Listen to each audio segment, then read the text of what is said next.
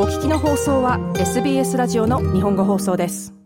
3月5日から12日の日程で遠征のため来合していた鹿島アントラーズユース、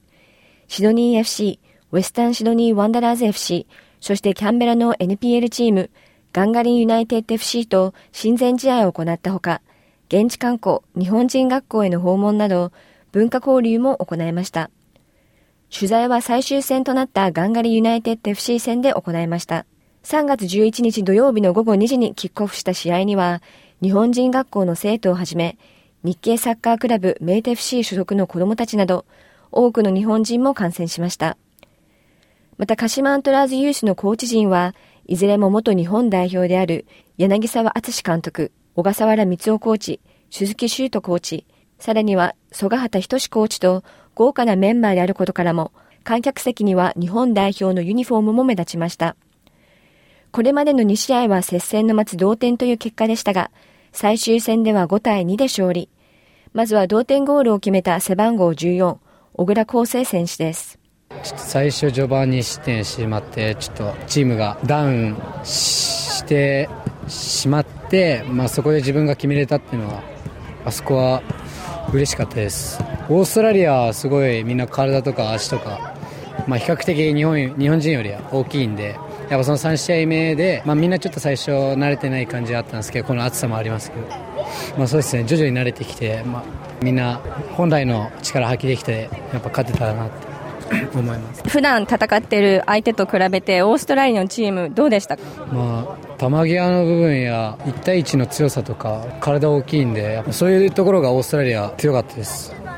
逆に日本のこういったプレーが通じたって実感したところはありますか？相手より走るだったり相手より声出すとか、まあ、そういう当たり前なところでやっぱ今日それ相手より上回ってたから今日は勝てたのかなと思っています。あのご自身のサッカーで新たな発見であったり学びっていうのはどういったことがありましたか？まあサッカー含めて世界世界を知れたんでまあ自分も最後は世界でサッカーしてみたいなしたいなって思いがあるんでまず日本でプロになってそこから海外行けるよう頑張っていきたいと思います。次に元日本代表で鹿島アントラーズユースの監督を務める柳沢敦さんです。3試合目にしての勝利いかがでしたか？そうですねここに来て、まあ、リードをして最後の最後で追いつかれるっていう状況が多かったんでまあ、最後はぜひ勝って帰ろうっていうところからあの3試合目入りました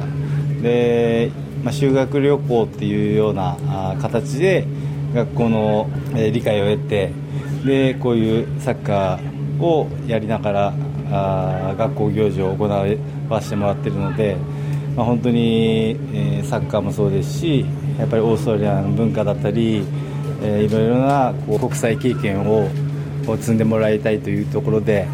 あの選手たちもいろんなことに例えば英語を喋って自分たちで買い物したりとかなんかそういったことも含めて本当に選手たちにとってはいい経験ができたかなというふうに思ってます。こういった海外遠征というのは今回初めてですか？いえ基本的には2年に1回あったんですけども、あのコロナの影響でここ3年ぐらいできてなくてやっとこう落ち着いてきたというかま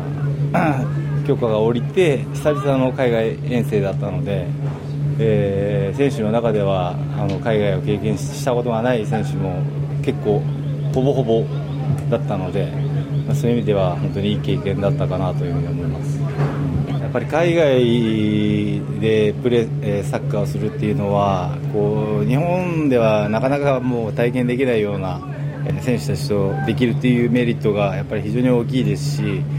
えまたその海外のサッカーを知るっていうことも肌で感じるっていうこともできるのでそういう意味では海外経験というのは非常に大きいものだと思いますしまたあそうやって見たことによってまた選手たち個人個人の目標っていうのが高くなっていくと思うしそういう意味じゃあの本当に、えー、みんながこの遠征を通じて何を感じて学んだかっていうところを今後また生かさなければ意味がないので、まあ、そういったところにアプローチしていければいいなというふうに思ってます。今回の遠征は元日本代表で日系サッカークラブメイト FC の代表でもある田代雄三さんの協力のもと実現しました。日本サッカー協会 JFA の国際委員でもある田代さんに今回の経緯について聞いてみました鹿島アントラーズユース側から簡単に勝つより負ける試合をあのオーガナイズしてくれって言われてたので、まあ、シドニー FC とワンダラーズもちょっとこう年上がいるアンダー21のチームと対戦させてくれって頼んでてで狙い通りやっぱり厳しい試合ができてで今日も大人のチームだったんですけど、まあ、はるばるキャンベラから NPL1 のチームが来てくれてでもやっぱねあの高校生たちすごく走れるからでなんとか今日勝ってほしいなと思ったら本当にいいゲームして、えー、勝てて本当にオーストラリアが充実したものになったんじゃないかなと思ってます。こういう日豪交流を通じて選手たちそしてコーチ軍にはどういうことを感じ取ってほしいですか？もうオーストラリアと日本のサッカー自体がやっぱり違うので日本の良さオーストラリアの良さをこう僕的にはこうお互いに知ってもらいたいなっていう気持ちがすごく強いのでまたこう日本がこうやって日本のすごいいいチームがこっちに来てオーストラリアからもすごい学ぶことがあると思ってくれたら僕にとってすごい嬉しいですしでオーストラリアのチームも日本に連れてってで日本のチームから多く学べるような機会を、まあ、これからも作っていけたらいいなと思ってます。今やっぱり結構いいチームを連れてこれたので連れて行ったり連れてこれたりしたのでもうちょっとこうグラスルーツというか、まあ、ユースの世代ジュニアユースの世代、まあ、小学生とかも交流を、ね、もうちょっと活発にさせていけたらもっと日本とオーストラリアが近い存在になってでお互いのいいところを気づいてあの世界と戦えるようになっていってほしいなと思います。そして試合の観戦に訪れていた藤川しおりちゃんにもコメントをいただきました。えっとかっこよかったしえっとなんかめちゃくちゃなんだろう、えっと、たの楽しく見れれた見れた。22番と30番が、えっと、タッチとか走ると走るのがかっこいい。そんな風になりたいなって思った。もっとちゃんかっこよく走って、えっと、なんだろうもっとちゃんとゴールを決めれるようにプレーしたい。最後にしおりちゃんの話にもありました。背番号22本試合で2得点を挙げ、観客を大いに盛り上げた池田健翔選手です。いや本当ずっと同点でやっぱチームも勝ってなくてチームを勝ちに持っていける得点を決めれたんでよかったです。チームとしてどういったところを調整していらっしゃいましたか、まあ、どんどん前にボールを奪いに行ったり守備のところで切り替え早くしたり相手よりどんどん走ってハードワークするところやっぱチームでやってましたねオーストラリアのサッカーはどうでしたか？いやみんなでかくてやっぱり。やっぱうまさもあったり特にやっぱフィジカルは全然日本人と全然違くて結構強かったです。初の海外遠征ですか？どうでしたか？いや観光とかも行ったんですけどオーストラリア結構すごいいい街で結構楽しかったサッカーもみんなとやっぱいい経験ができたなと思って。いろんなやっぱオーストラリアの現地の人にやっぱ英語で挑戦でして喋りかけたりみんなフレンドリーで結構喋ってくれたり一緒に写真撮ったりして結構それやっぱ楽しかったです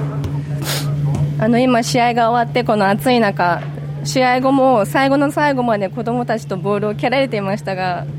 なぜでしょうか？いややっぱ子供たちもやっぱサッカー楽しくてやってると思うので自分もちっちゃい頃でちっちゃい頃はやっぱこうやってサッカー頑張ってたんでやっぱそういう少しでもちっちゃい子が頑張れるようにやっぱ一緒にサッカーして楽しくできるようにサッカーやってあげてました。最後に今回の海外遠征でどういったことを学び日本に持ち帰りたいと思われますか、まあ、そうですね、まあ、海外のフィジカルっていうのもありますし、まあ人、みんな優しいいろんな人が動いてくれて、まあ、このオーストラリア遠征って成り立ったんでやっぱ、まあ、日本にいてもこっちにいてもやっぱ感謝忘れずしっかりそういうところ持って帰っていきたいです今夜はシドニーへ遠征中であった鹿島アントラーズユースの柳沢敦監督小倉康生選手池田健翔選手そして JFA 国際委員で日系サッカークラブメイテ FC の代表でもある田代雄三さんにお話を伺いました SBS 日本語放送の Facebook ページで会話に加わってください。「LIKE」「いいね」を押してご意見ご感想をお寄せください。